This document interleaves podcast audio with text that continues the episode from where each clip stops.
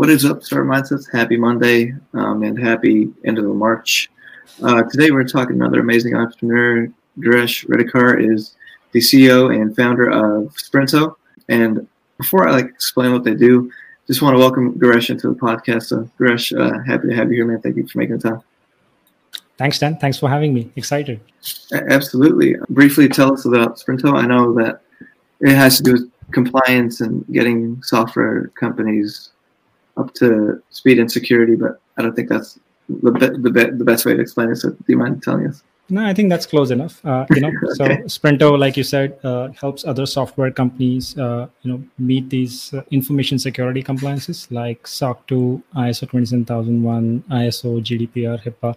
And if that sounds like an alphabet soup, uh, you know, I, I, think the, the more important thing uh, to understand here is that these compliances are necessary for, you know, especially SaaS companies to give enough assurance to their customers that they are keeping the data that's been shared with them as safe and secure. So, so SaaS fundamentally means that my data is on your servers, and I want some assurance that you're keeping this data safe and secure. And these compliances are just a way of you know uh, providing that assurance. So uh, what Sprinto really helps these companies do is typically uh, doing these compliances involves a ton of manual work, uh, usually which falls into the desk of the CTO or the CISO inside of the company. And Sprinto automates a bunch of these things, which would otherwise require a lot of manual work, and, and you know, allows you to get this done with a lot less effort, 10x less effort, and that's our simple value prop. Now, this might sound like an information security product and it is but the real value of this product comes because uh, these uh, like, like we was passingly touching upon uh, th- these things are required usually in order for me to close b2b deals uh, you know and that's uh, why even though it looks like a uh, you know information security concern it's also a revenue concern at the same time. So this really helps me unblock my deals close uh, you know higher ticket deals especially and that's why it becomes really high value for some of the companies who use Sprinto.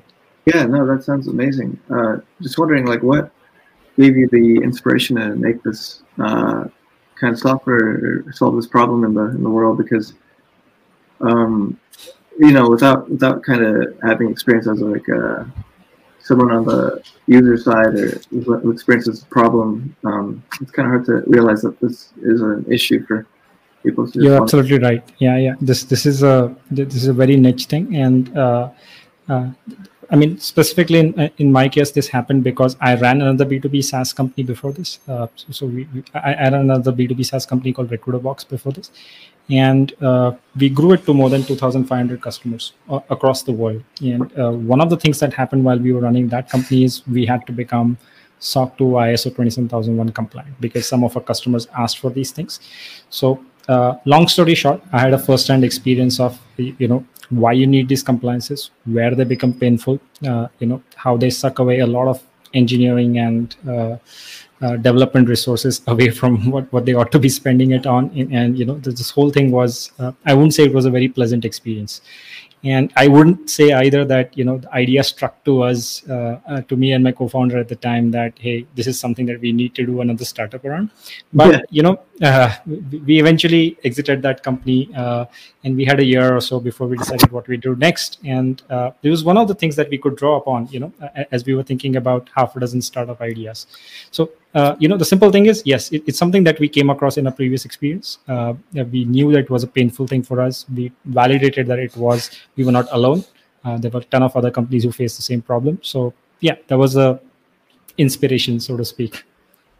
Sure uh, and i had to ask uh, i mean knowing that you guys are in india is the who are you guys going to go after? Like the indian market first or asian market first? Or is this like just for everyone who you know fits the nation as I want. No, we are a global company from day zero. Uh, even my previous company was like that. So yeah, it, it's not uh, in, in, any way, you know, uh, uh, either in terms of the product or our marketing efforts or sales efforts. We are, we are not focused on India only.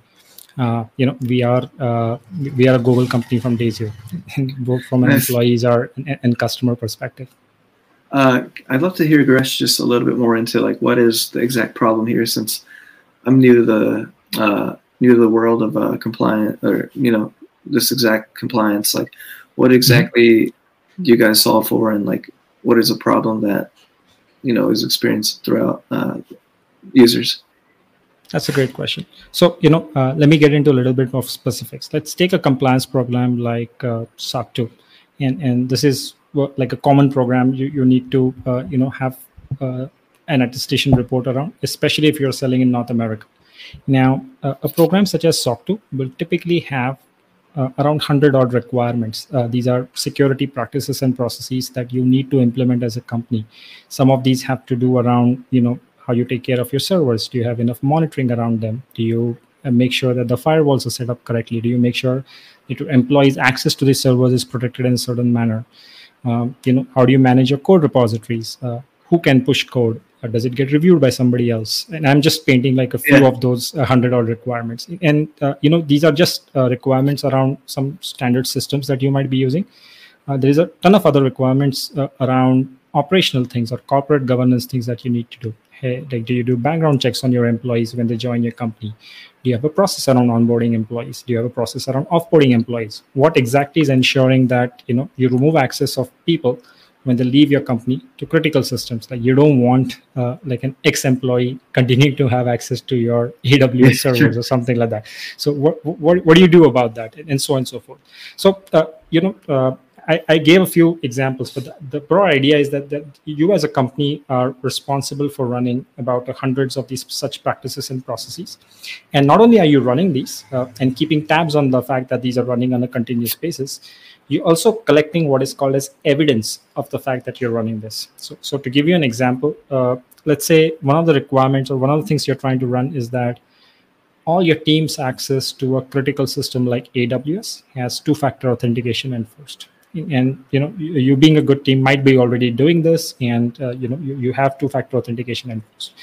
Um, and you might be able to show this to an auditor that hey look you know I, i'm doing this but a diligent auditor is going to ask you hey, show me evidence or proof that you've been doing this on a consistent basis. So were you doing this a day ago, a week ago, oh, okay. a month ago, or at some point in the past?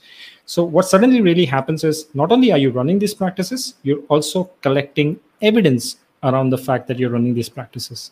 And that's a ton of work in itself. So as somebody uh, in a fast growing company who is doing this, uh, you know, imagine keeping tabs on these 100 plus practices, making sure they run on time, every time, without exception, and collecting documentation uh, and evidence around the fact that they're running. This is a ton of work. Now, what Sprinto does instead is we integrate with your systems like AWS or your code repositories like GitHub or uh, you know where, where, your employees roster would be like places like G Suite or anywhere else, and we automatically helping you run these practices and processes and collect evidence around these things which drastically reduces you know, the amount of manual legwork and busy work that you and your team would be doing. Does that paint sure. Yeah, absolutely. I, I, have a better understanding of you know what the what it looks like behind the scenes, since uh, it's not it's not really like a instant thing a consumer would, would kind of you know be able to picture. So thanks for that.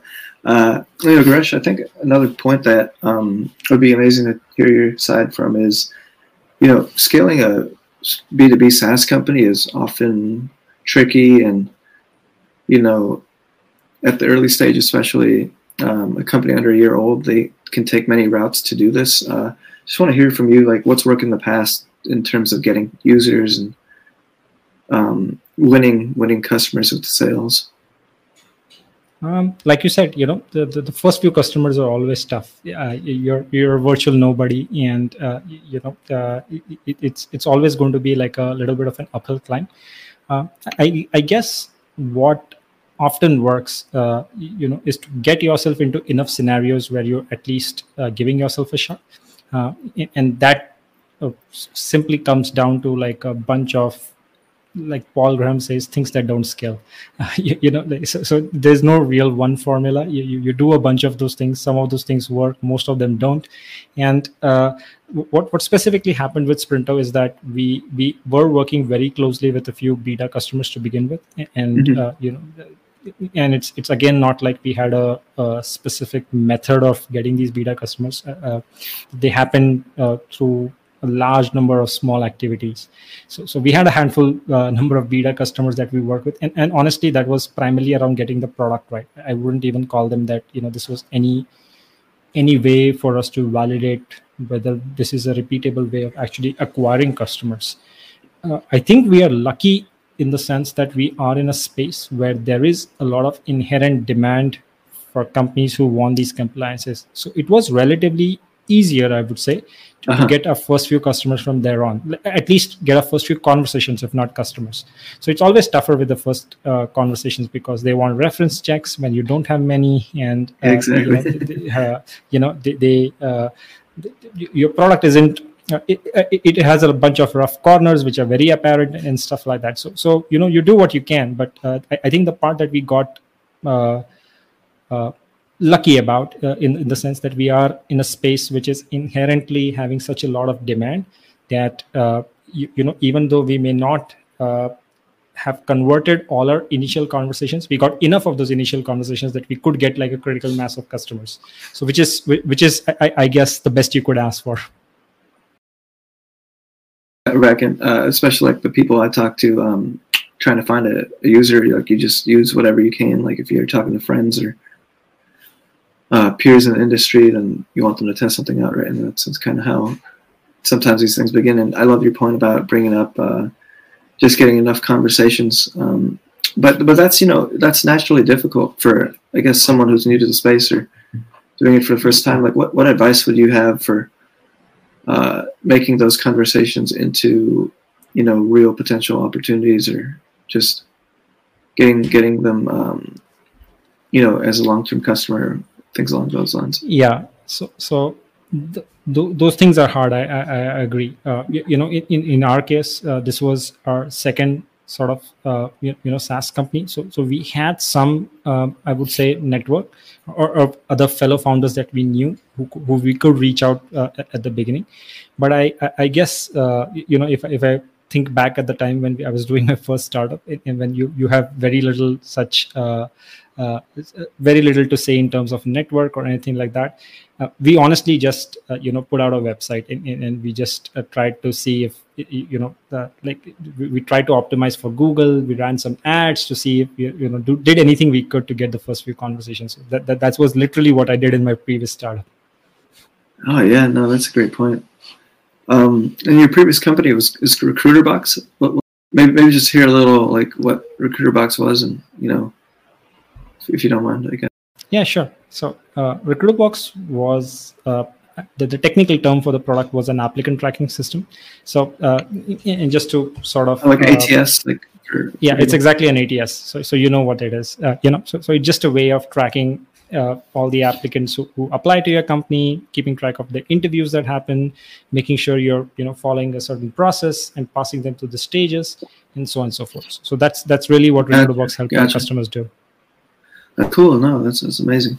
Um, I guess coming back into you know what Sprinto does and all that. Uh, you know, how has it been? I guess just right now since the company's you know just coming off the A, the A round, which which was pretty impressive. You know, hearing that Accel and uh, Blume Ventures and some other great VCs were also in, in the round. Like uh, coming off of that, like what is the energy like in the company, or what is the you know objective for yourself and everyone involved uh, look like now compared to, I guess, six months ago or last year?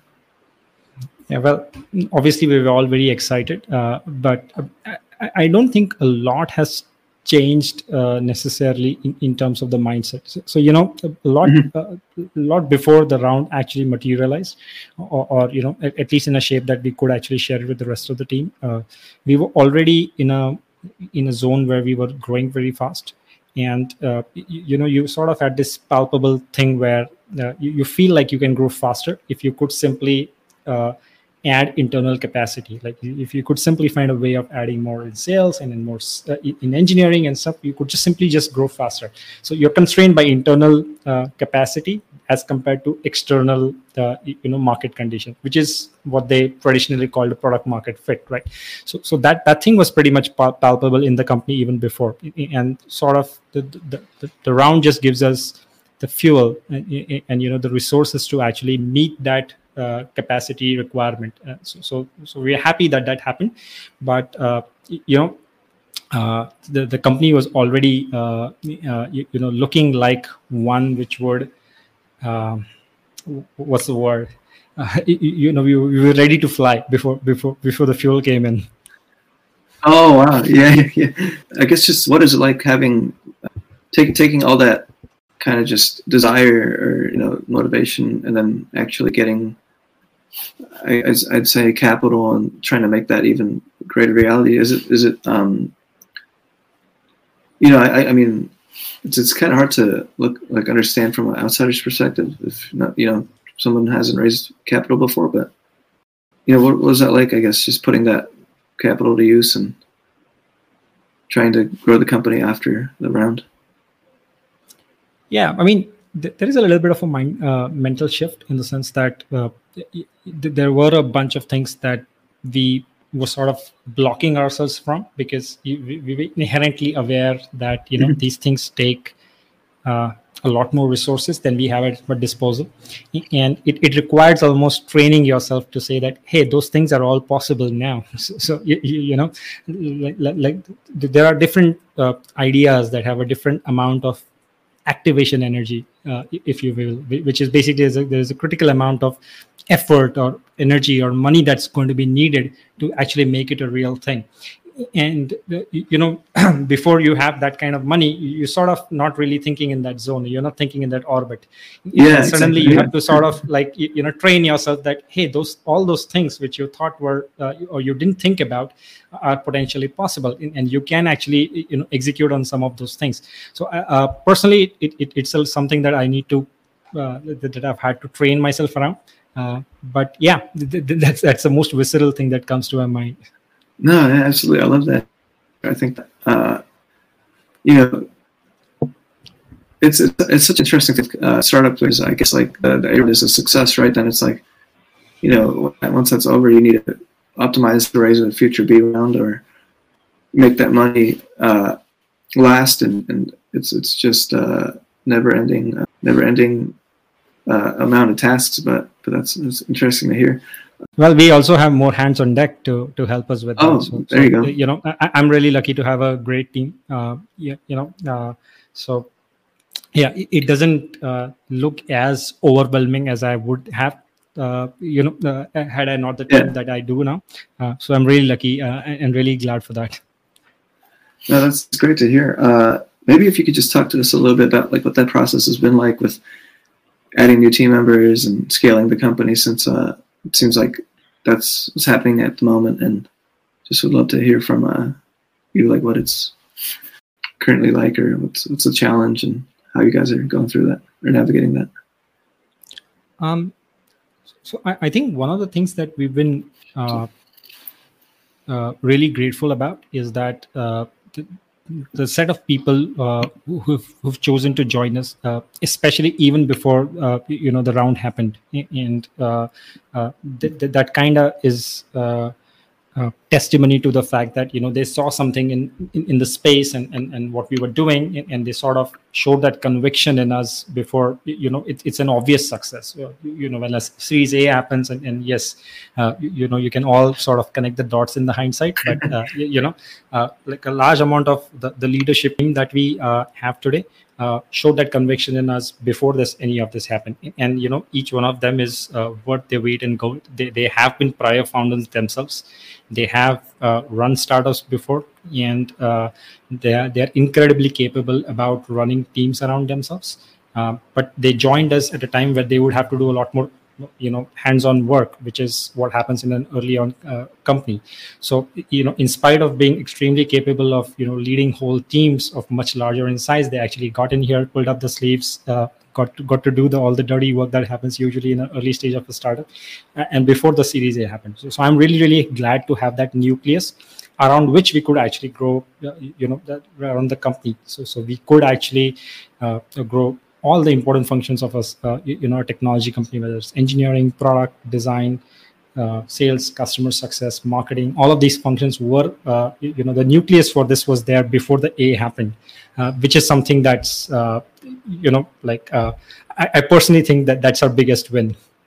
All the different um, aspects of a company, you know, having design, engineering, marketing, success, customer success, and you know, you as a founder CEO who oversees all this stuff like do you have any advice for founders who you know need to I guess oversee all those things and make all those verticals a success. Like it just seems so uh, you know difficult because the, all those areas it's impossible to be a master at like everything in, in there like what do you think you uh, applied or what do you think you've done to uh, i guess just elevate all the aspects um, or all those t- business aspects for, for the company? Like what, what is something that people can do?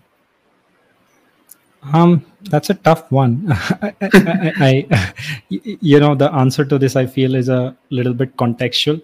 Uh, you, you know any generic advice here is almost uh, no, not just useless. It, it could even be harmful. Uh, so, so I, am usually a little careful about uh, uh, it's kind of broad question generic here. Yeah. So, so I, I, honestly I, I think this uh, answer is a little bit contextual. So, so usually when uh, you know like a fellow founder asks me this I, I end up asking like a little bit more clarifying right, questions. right. Uh, you, just to understand their context a little better. Uh, and uh, and i'm sorry like i'm not giving you a straightforward answer but, but this is one of those things that at least uh, as an operator i feel is a lot more uh, nuanced contextual and, and you know in the in the show notes it was saying like uh, you could touch about like what it takes to attract you, you know you're just trying to uh, have enough conversations but i think like you know with every saas company they want to have as much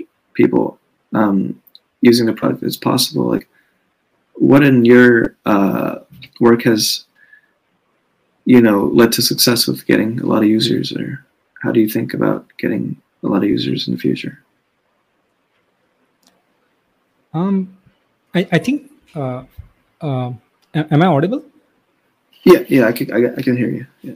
I, I, I think at the core of all of this is, uh, you, you know, uh, uh, ra, b, b, like to think a little bit about the precursor to uh, you know what it takes to actually uh, get more customers or more users and that, that that sort of is like getting as closer and as specific to what is it uh, really that customers really want out here.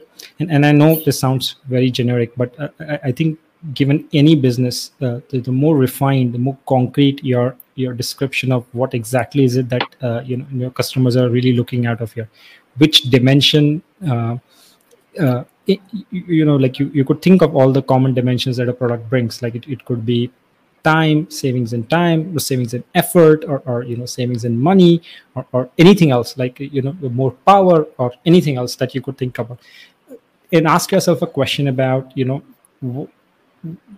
could you sort of take this dimension to, to an extreme? Uh, you know like you, you take some of these things and you ask yourself okay hey this takes uh, you know th- this happens this takes so much time or it happens at this pace and what if i could just make this 10x faster would that really make any difference to my to my user? Uh, and if the answer is yes then you can go about sort of finding out how would you make that 10x faster. But i think the first thing that you need to have a bet around or hypothesis around is if you take this one particular dimension and sort of stretch it to its extreme uh, does that really matter uh, you know does, does the market does your customer really care about that? And it, it, that sort of helps you narrow down to the dimensions uh, uh, that you need to care about as a company. And you may not be able to make it 10x better you, you could maybe able to make it 2x better but you know that's a that's a mental tool about how you think about uh, you know what aspect of your product you ought to or, or your offering uh, it needn't be product. It, it could be something related to customer service or anything that you could think about. But it, it sort of is a mental model to help you think about what aspect of your offering uh, really matters. Yeah. Uh, and then you can sort of work on actually executing on it right right? Uh, so, uh, otherwise uh, I, I, guess what, what would always happen is like you as a company, uh, especially as a growing company, you, you get pulled in like a hundred different directions and, and they all seem equally important depending on what happened yesterday.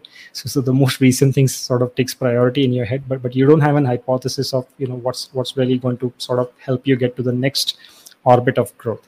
So so every once in a while it's it's instructive to sort of uh, you know to, to think about how to get to a, a or how to sort of narrow down to, to that particular thing in your product that's that, that's going to you, you know help you uh, Right. get, get to the next next level of growth now, now sometimes it could be one feature of your product it, it could be one gen- overall aspect about just making your product uh, um, I'm, I'm i'm not getting the right word over here.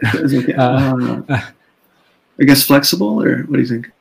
Yeah sometimes it's flexibility sometimes it's configurability sometimes it's just more power uh, you know sometimes it's just speed. Uh, Right. and I'm, I'm using generic words because we're talking in general but you know given a specific context it could mean something Right. very uh, very very specific over there.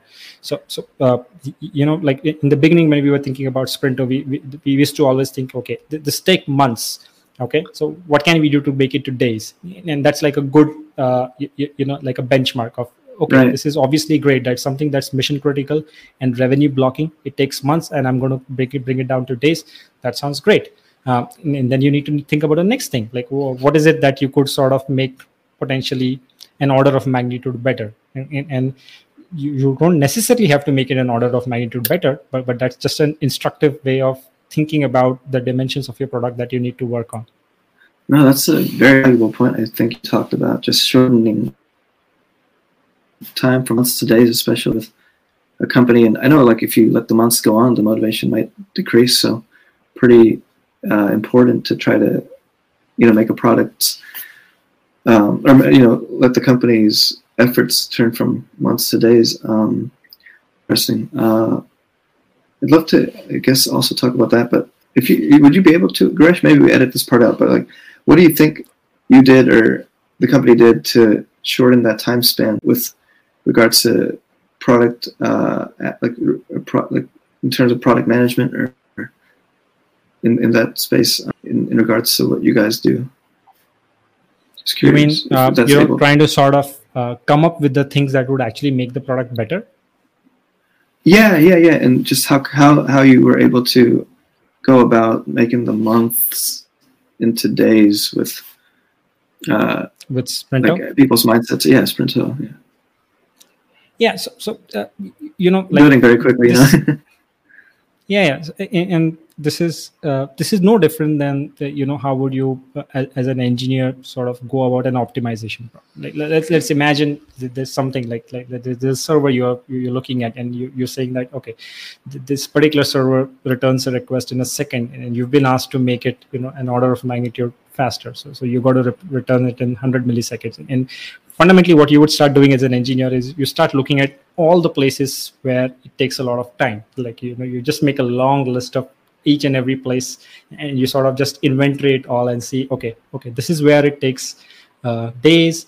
Okay this is the part which takes long more time etc it's it's a it's a gruesome uh, or it's a grueling exercise about just coming up with a list. It, it's literally just going through uh, you know more and more of such cases and sitting down and figuring out okay uh, the reason it takes months is you know we spend so many days doing this so many other days doing that so many other days doing that and, and so on and so forth.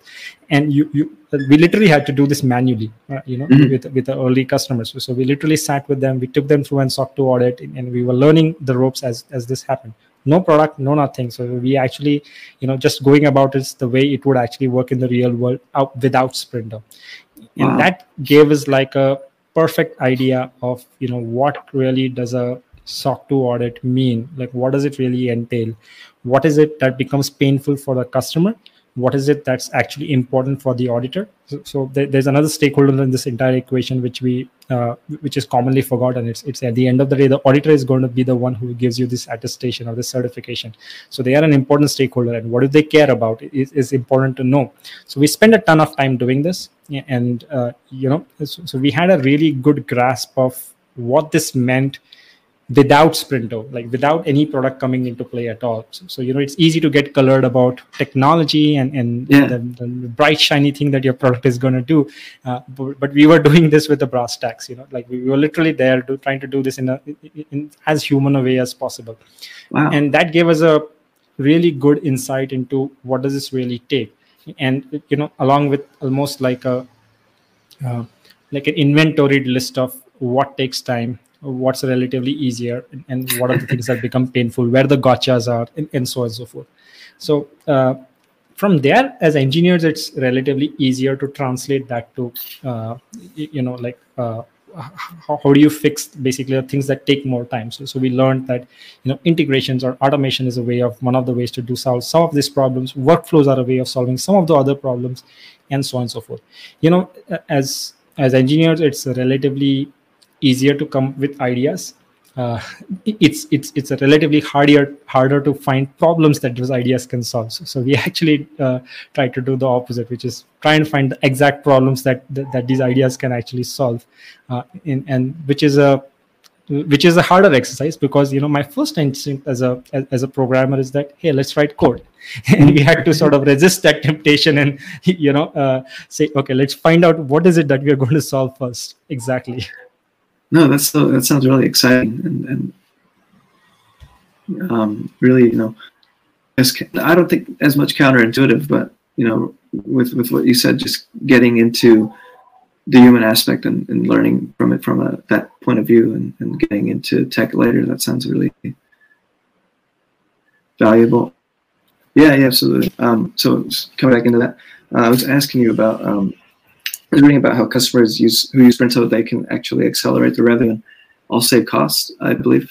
What uh, what exactly do you think enables that to happen? I know Sprinto solves a lot of the compliance aspects, but uh, uh, I just want to hear from you, like what exactly solved that problem on their end.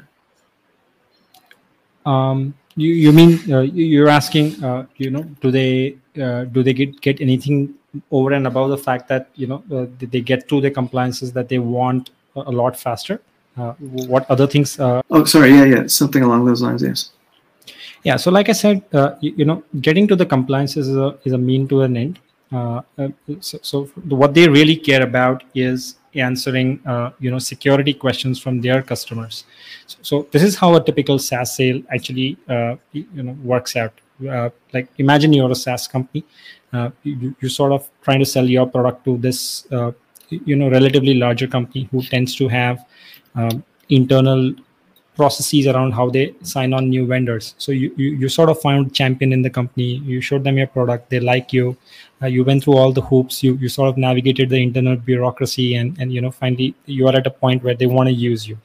Uh, but not so fast. They're suddenly now going to ask you that, hey, there is like a security due diligence that all our vendors have to go through, and uh, they say, are you SOC 2 compliant? And now you are like, uh, w- what is this? And, and, you know, they said no. I mean, you know, without being SOC 2 compliant, uh, we cannot actually sign this deal with you. So, so you you sort of now bending over backwards. Uh, this thing sure. which you thought was going to be just about signed, like you're trying to figure out, you know, what this thing is, what's it going to cost um, how much time it's going to take, and uh, and so on and so forth. And you realize, uh, you know, by most uh, uh, uh, online commentary that you know this is going to take months, and, and you are like, hey, this is this is this doesn't make sense, you know. And so so basically, what sprinto really helps you do is uh, not only do we help you reduce the amount of time and effort that you spend on this, but, but we actually help you unblock that particular deal.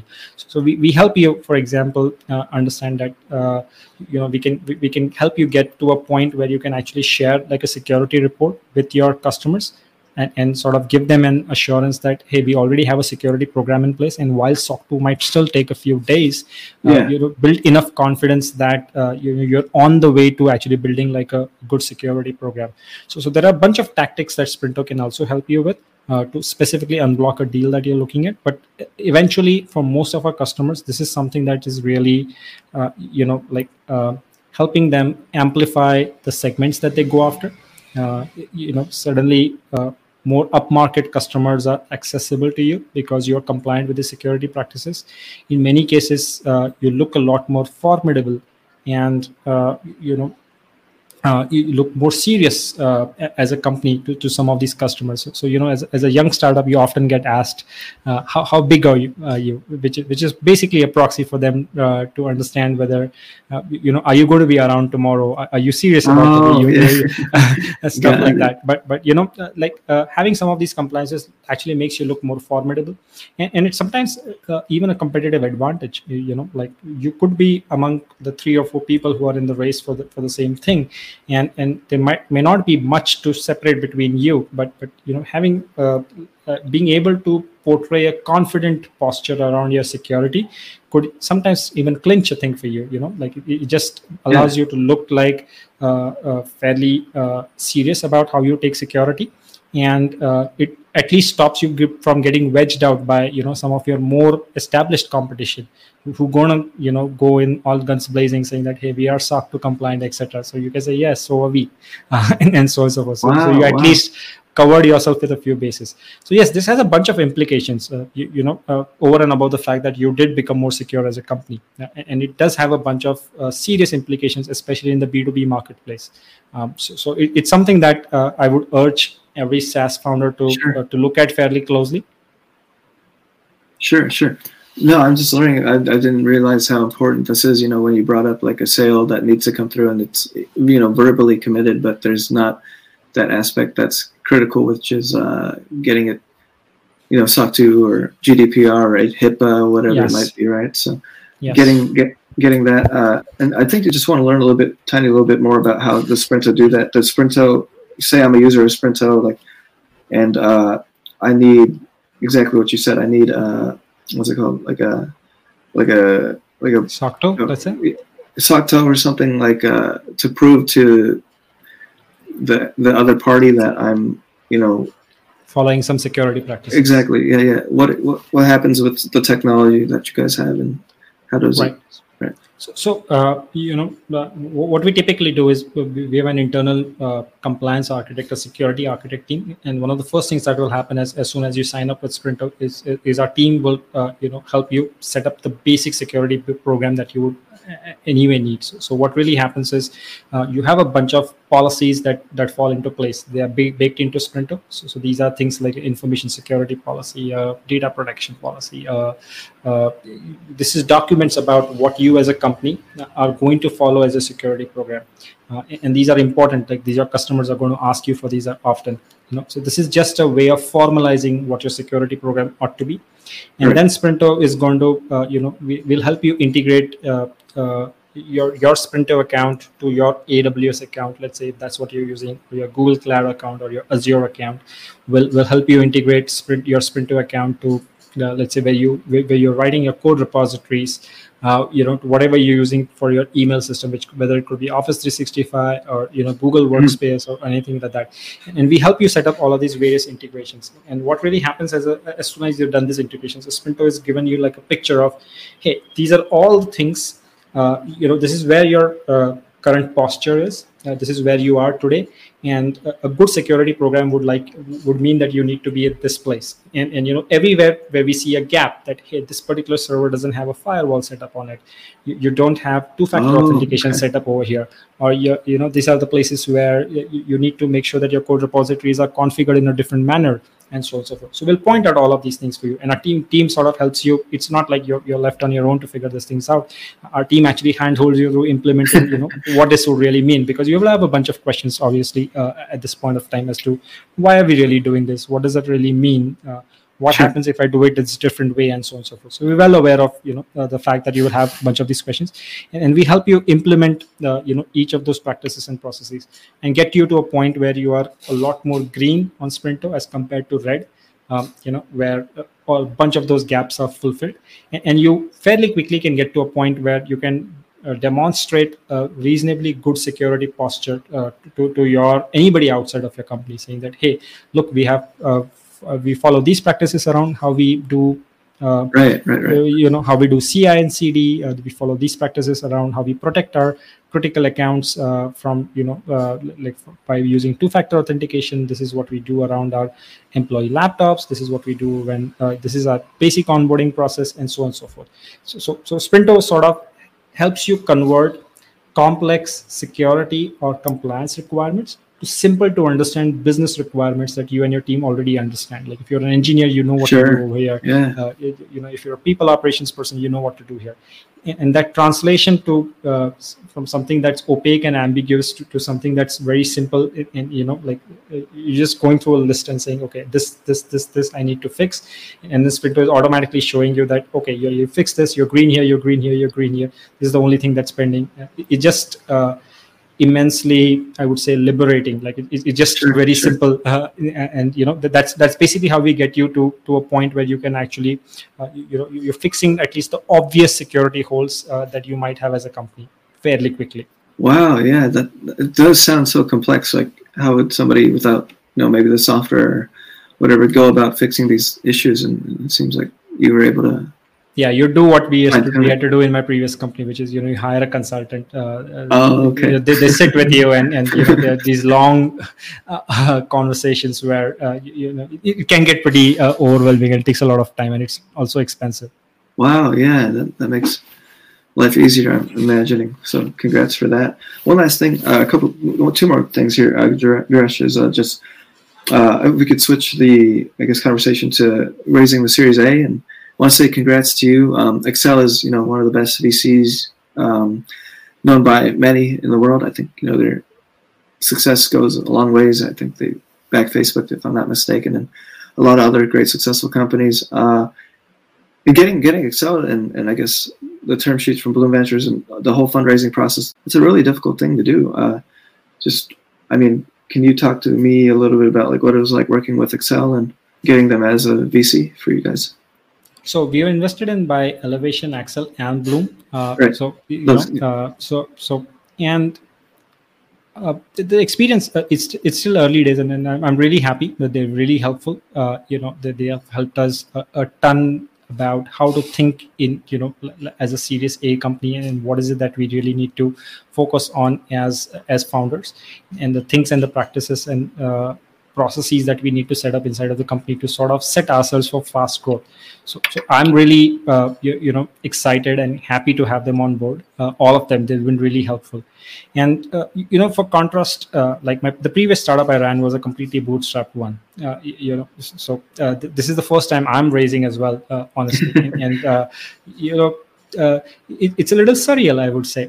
it's good to have, you know, more people rooting for you uh, more people having your back. Uh, a bootstrap company can sometimes become a fairly uh, I, I, would say, uh, in some sense, uh, you know, like in, in the in, the sense of the word, it can become a little bit of a lonely affair because right. you don't really know what you're doing right and what you're doing wrong. You're, just running your running the running yeah. the thing the way you like, and you, you know that, that has a few downsides. Like you, you it's good to get some feedback uh, once in a while. And i think uh, having a few other people who are kind of like your co-founders uh, is, is is a great thing to have. So i, I would really uh, like uh, so i'm really happy with the way the process is going. And uh, yeah so i'm also very happy that they've shown a lot of conviction in us. Um, you know you know and that's really sure. heartening to see what do you do you, i mean do you think that? Do you have any advice to people who are raising an A round about getting one of like the top tier VCs to to back you? I think like you know so much of the industry is just uh, highlighted on the media about like doing I don't know doing something or saying a specific thing or being something. But I I mean even through my own experience as a VC, I think it's that when you can really communicate that there's value in your idea or there's value in the future, then it, it, it brings them on. Um, uh, do you think that there's something special that you you did or were able to uh, explain or show to the investors? Um, just since uh, that stuff is always tricky and you know at early um, stage it's it's uh, I think it's a good case. question. Yeah, but honestly, it, like I, don't think I'm the right person to answer that. Uh, primarily because this is the first time I'm raising, so I, am hardly like an expert on this. You know, like my my, my experience has been very anecdotal, uh, and again, I, I think it's it's not a good idea to draw any conclusions from that. Yeah, maybe you know after we have raised a few more rounds, uh, maybe I'll be a little better suited to answer that. But honestly, I, I don't feel uh, you know credible enough to, to sort of answer that today.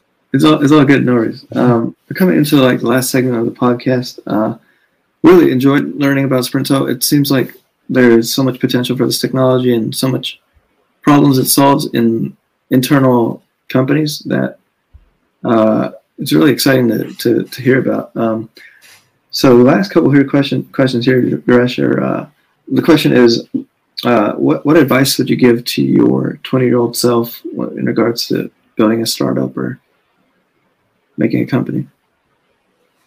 Wow. Uh, I don't know. I mean, you know, it, it's this is hard because, uh, yeah, this is, uh, I guess, another way of asking. You know, what would I do differently if I were 20 today? And it's a little hard for me to uh, think that way. Uh, but you know, if you don't mind, I, will just sort of. It, it's easier for me to think about uh, this in the sense that you know, what are some of the important things that I've learned since since I was 20, uh, you know, and and Sounds especially good, yeah. related to startups, and maybe uh, yeah, I, I, guess the the most important thing that I learned, um, if I had to pick one, or one of the most important things at least, is, is the fact that I learned that you know startups and business are not a zero sum game, and you you know it's it, it's obvious from where I stand today, but uh, uh, and it's probably obvious to most of us who have lived around entrepreneurial cultures but sure. that is not how i grew up. So so you know growing up all the pop culture around me was where the rich business guy was always the bad guy. Uh, they will almost all invariably build their business and accumulated their wealth by doing something shady. And i always had this image that a fixed you, you know there was this fixed amount of money and wealth in the world and that business was a game of how you could acquire more share of that wow. which which fundamentally meant that you know for you to acquire more money somebody is losing money at the end of the day and I, I, think the the most important thing that I've learned, uh, uh, you know, since I've twenty, I, have been twenty, so is that uh, most innovative businesses grow by actually increasing the size of the pie rather than appropriating somebody else's portion of the pie, and this fundamentally sort of blew my mind when I when I actually learned it. And, and, you know, I don't mean this happened in a in a very specific point in time. It happened very gradually, mm-hmm. but it I think fundamentally rewired my brain. And and uh, you, you, know that that actually allows me to uh, or, or, it let me think about startups as a viable thing that i would enjoy doing and i would love doing and it it happened as a slow and an enduring process and uh, you, you know that, that's something that i uh, really treasure so, so if, sure. if, there was something that i would tell, tell, tell my 20 year old self it'll be this that hey it's, it's not a zero sum game uh, for you to win it's not like somebody else has to lose it is the pie that's growing and yeah i, I don't know if that uh, sounds as no, that's phenomenal as it does to me. But yeah, that, that's what was really helpful for me. No, that's definitely a novel way of thinking. I think that uh, it's it's it's pretty common to see business as like a I don't, I don't want to say evil or anything, but like bad, right? Like sometimes like Uber, if you look at what Uber did to taxis, and they're they're probably shrunk, but like I think in general, like it's it's normally something that grows high, and that's good for the economy. That's good for not only yourself but everyone else who benefits from that. So trickle down effect yes. sounds great. Uh, last question, Girish, or second last, I promise, is uh, if you were to explain your startup mindset um, or put into your words, you know, the attitude and mindset you have towards building and scaling Sprinto, what is that? Man, you do ask some hard questions. I'm sorry. if I could just. yeah, that's fine. That's fine. I think. It what is your mindset? That's it. yeah, that's okay. And uh, you know I, I don't know if this exactly uh, sort of covers the answer uh, uh, but but I, I, often think about paul graham's statement that, you know about make something that people want. And I, I think that's perhaps the best way of summarizing how i think about uh, you know whether it's growing sprinto or in general about startups themselves. Because uh, you, you know like this is again a little bit of a historical thing because when i first started thinking about startups and you know working on my first startup I, my mental model about startups was about coming up with ideas. That that's how i used to think uh, sure. was was an important thing in startups. And while that's not entirely incorrect it's not entire the entirely correct either. And i think uh, my, my, my the, the, way i think about my mindset right now is that magic really happens when an idea in your head overlaps with a want or a need that's outside of your head. And uh, you know uh, and like what i train myself to do is uh, to learn about that want or a need first and, and the idea follows. Uh, you know like in the sense that rather than sitting in a vacuum and thinking about ideas about doing something uh, you know like it, it's it's it's better to look up for there are various forms this will take. This will either take a form of a problem or an opportunity or a want or a need that actually exists out there. And uh, so my startup mindset is to keep looking for that magical overlap you know where where uh, you sort of find a problem or a uh, this unsolved thing like this thing where everybody assumes that this is the only way it can be done and th- that is it and, and you know this is the way of the world it can't get any better. Uh, or you know this thing which everybody's uh, really pained about but uh, you know they would like to solve but it's not getting solved. But i i, I would basically say that uh, you start looking for that overlap between uh, a way of solving a problem but more importantly a problem that really people want solved. Uh, and it may not always look like a problem. It might look like a toy. That's why i don't necessarily like the word problem. It, it could right. be a toy. It could be a uh, it, it, could be something else uh, entirely. But but when you find that overlap is when magic happens. And, and you know uh, it, it's a ton of work to make it into a viable fast growing business still but it's a starting point. Like there you've yes. given yourself a shot to sort of you know like transform it into something that's that's like a fast growing startup but uh, finding that is uh, is, is something that I uh, you know constantly keep looking for. Whether you know it could be something as minute as you're building like a tiny feature inside of your product, and getting it down to the the, the essence of what is it that this feature is really going to do for your customer, um, and whether it actually does that. And then you could start thinking about ideas. I, I think ideas are relatively easier for you know at least a, a certain class of uh, people who are in engineering or, or in some sort of a creative pursuit uh, you know but, but finding real problems or, or, real wants or needs that those ideas will eventually solve is harder. And i've sort of uh, that's my startup mindset so to speak you know like i keep looking for those things and, and see if, uh, you know what could solve them. I'm not sure if that answers the question you had in mind but yeah that that's something that came to my mind. Okay so the last part of the show is exactly how can people who need compliance solved or are interested in the space, find Sprinto and, and um, check Sprinto out. Yeah, we are on sprinto.com, uh, www.sprinto.com. Uh, do pay us a visit. Uh, you know, uh, would love to talk to you. If, if, there's anything you want to ask me, I'm Girish at sprinto.com. Uh, happy to hear from you. Thanks so much, Girish. You know, I learned a lot and um, really fascinated by the work that you're doing. So best of luck in the future. Thanks, Dan. I love being here. Uh, thanks for having me. no, absolutely. Just want to say thank you so much to the listeners of the Startup Mindsets podcast. This is your host, Dan. And yeah, if you guys would like to hear more, subscribe to us on Apple or Spotify or any of the services that you're listening listening to us on. And uh, yeah, more to come from us. See y'all next week.